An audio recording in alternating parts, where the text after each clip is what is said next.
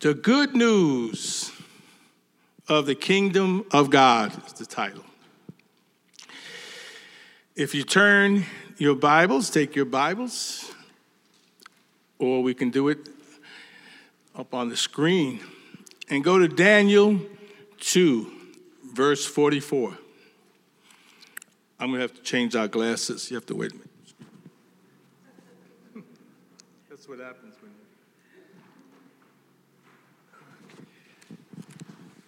when your servant doesn't serve you any longer. You have a tendency. All right. In 2, 34, uh, 44, excuse me. In the time of those kings, the God of heaven will set up a kingdom that will never be destroyed, nor will it be left to another people. It will crush all those kingdoms and bring them to an end, but it will itself endure forever.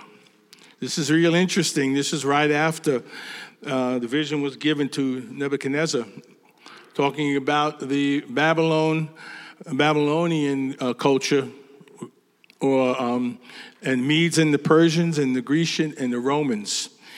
And here we find that the word says that the kingdom of God will put an end to all these kingdoms.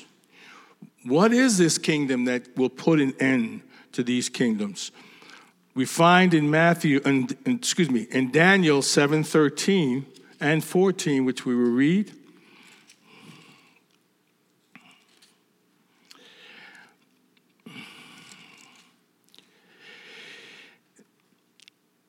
Okay. And in my vision, this is Daniel.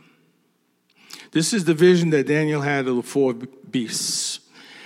And he says, And I looked, and there before me was one like the Son of Man, coming with the clouds of heaven. And he approached the Ancient of Days and was led into his presence. And he was given authority and glory and sovereign power. All peoples, nations, and men of every language worshiped him.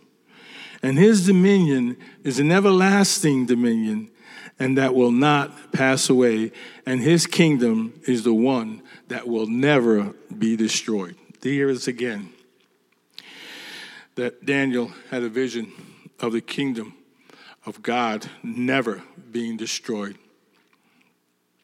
Who is the Son of Man?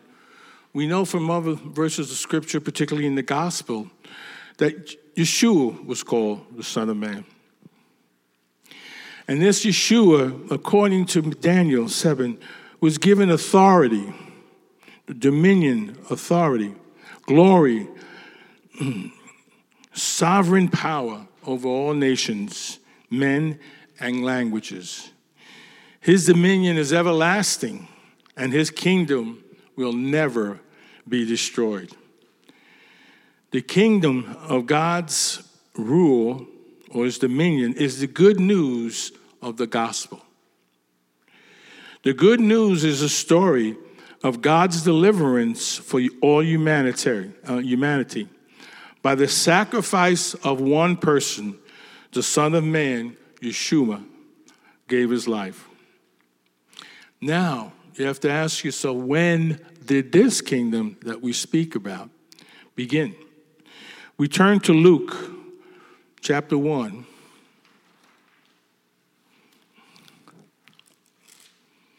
And verse 31 and 33. This is the angel speaking to uh, Mary, Miriam. And you will be with child and give birth to a son, and you are to give him the name Yeshua and he will be great and will be called the Son of the Most High. The Lord God will give him the throne of his father, the dominion of his father David, and he will reign over the house of Jacob forever, and his kingdom will never end. so we see here that the beginning of what God's kingdom, kingdom was revealed to Daniel, was fulfilled in the birth of Messiah. I'd like to share a little story with you. You know, we all have personal lives, we all have families that we need to contend with. We all have spiritual places of reference, such as coming to synagogue on Saturdays and other functions that we may present. We also are involved in a community where we bless our community and we love our neighbors of ourselves. And most of us have lives where we attend at work, where we have to contend with our workers and our co workers and provide food for our families and so forth. Each of us has to juggle these five areas of our lives. How do we do this? Well, the scriptures say, looking unto Yeshua, the author and finisher of our faith. One morning, as I was running an errand, I passed a man in the Rite Aid over on Huguenot Road about a month ago or so who couldn't walk very well. I smiled very cordially. Sandy says I smile too much. and I said, Good morning. And he obliged. And he walked by limping. But something about him that I noticed, so I stopped. And I had to I noticed that he had a brace on his leg, on, around the knee area. And you know I'm sensitive to knees because I had both of mine replaced two years ago. So, you know, I'm sensitive to that. And I looked, and he was about 20 feet from me. And I said, Hold on there, mister, wait a second. And I looked and I approached him and I said, I see that you're walking with a limp. I mean, right? Doesn't take a genius to know that. The guy's like, I said, What's going on? And of course, he looked at me kind of strange, and I had to tell him, I had to say, you know, look, I usually don't do this, but I just, you know, feel that I have to just speak to you. And he says, Well, I'm a roofer.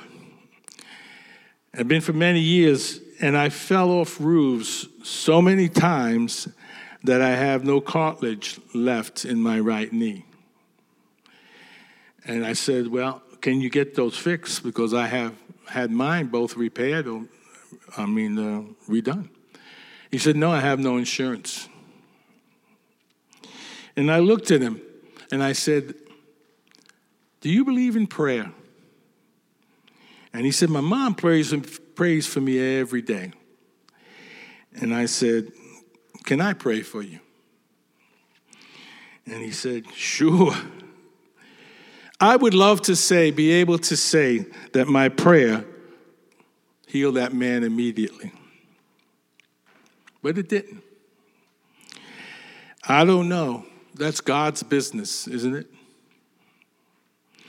But that I took the time out of my busy schedule, doing my five things, to look into this man and see a little bit of Messiah and pray for him is what the kingdom of God is all about. You know, we get busy in life and we forget why we do these things. You know, Yeshua reigns over the house of Jacob to, and it has no end. The birth of Yeshua is when the kingdom began, and it goes on today. I have three points that, that I noticed in the scriptures, which are, which are to be remembered by the believers. The Messiah died for our sins, he was buried, and he was raised on the third day according to the scriptures. I'd like to read 1 Corinthians 15, which is where I got the concept.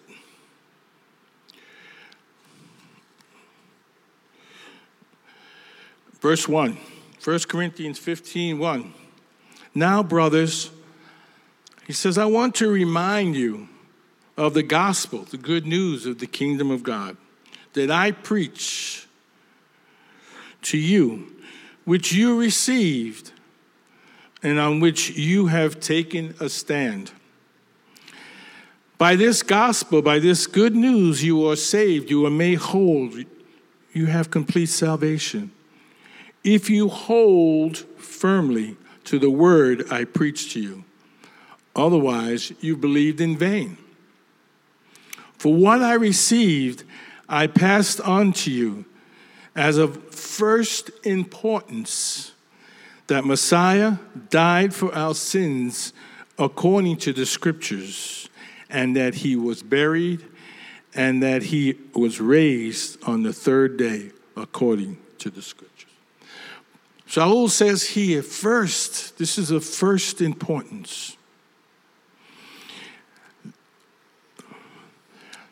We as believers, we need to remind each other,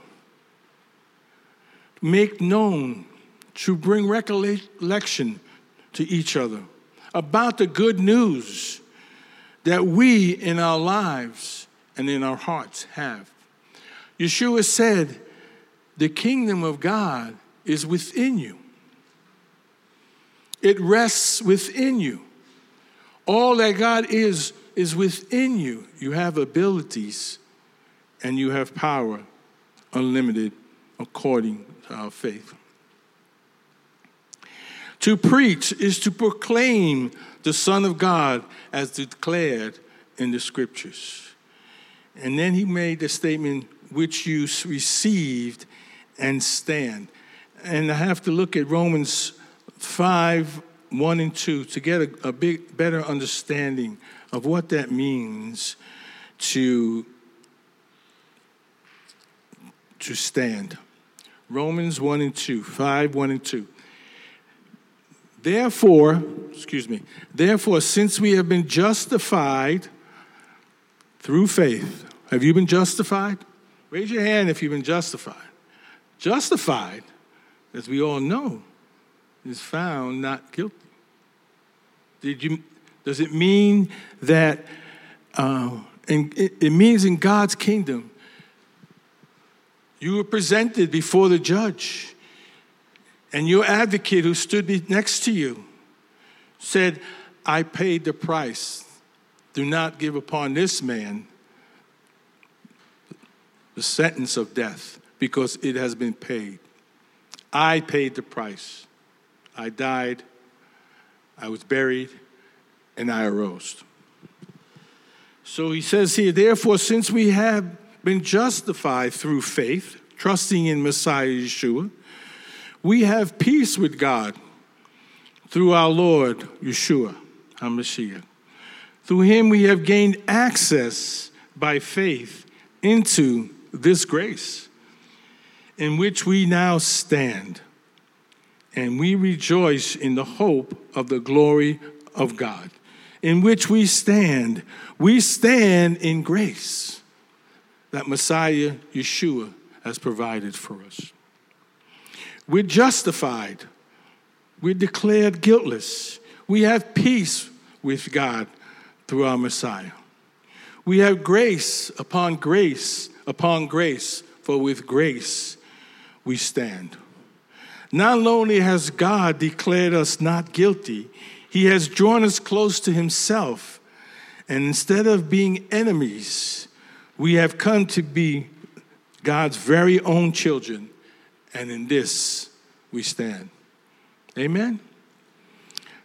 First, back to 1 Corinthians again, 15.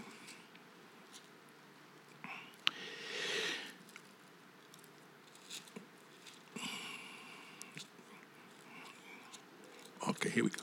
Verse 2 By this gospel you are saved, if you hold firmly to the word which I preached to you. Otherwise, you have believed in vain. To hold firmly is to hold on to something. Yeshua used the same word when he described the good seed that went into the soil and it produced fruit. It produced fruit. To hold fast is to produce fruit in our lives that God may utilize us to reach other people. Like just touching that man and praying for him that morning. I expected him to, I would have loved him jumping up and down and saying hallelujah. But that's God's business, and that's between him and God. In verse 3, we read, For what I received, in 1 Corinthians 15 3, for what I received, I passed on to you, I given to you. And what has, Yeshua, what has Shaul received? He received the good news of the gospel of Messiah, Yeshua. He held a mystery in his hand. He understood that we are saved by grace, and it's only through him that we move and live and have our being. Have I passed on to you of this first importance that Messiah died for our sins. He, the Messiah was buried because of our sins. Messiah was raised on the third day. I found a very interesting scripture about the cost of salvation, and that is Psalm 49. And in Psalm 49, I'll get there myself.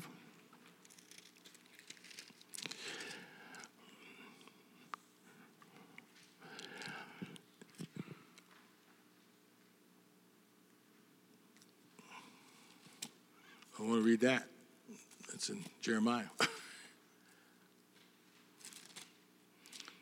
Here we go. Psalm 49, verse 7 and 8. No man can redeem life of another. The reason he says this, or give a ran- or give to God a ransom for him. The verse before talks about wealthy people being able to purchase their way which is some organizations have that available. That people are in purgatory, they can pay their way out by someone who's alive. But verse 8 says, The ransom for a life is costly. No payment is ever enough. For, for a life to be redeemed in God's eyes is very costly. No payment is enough. Only God can supply redemption of a man. And that redemption cost God his only begotten Son.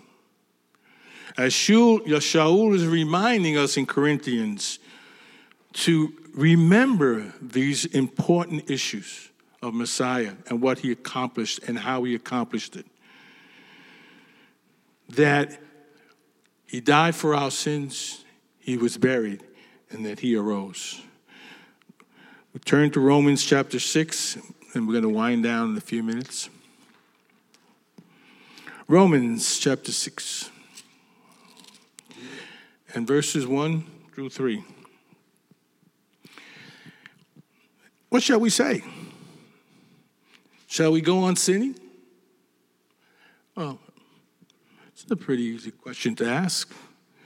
So that grace of the grace of God can increase does grace come by sinning? No. Does it come by sinning? It becomes by God's mercy and grace. That's how it comes. So it appears that the Romans had a incorrect understanding of what grace was all about. But by no means, he said, we died to sin. How can we live any longer in it any longer. If we die to sin, how can we live in it any longer? Do you not know that all of us who were immersed, who were baptized into Messiah Yeshua, were baptized into his death, an immersion into his death? Immersion is an interesting word. Sometimes it means purification, other times it means to identify with the person that you were immersed with. And in this particular situation, it's talking about us being identified in his death.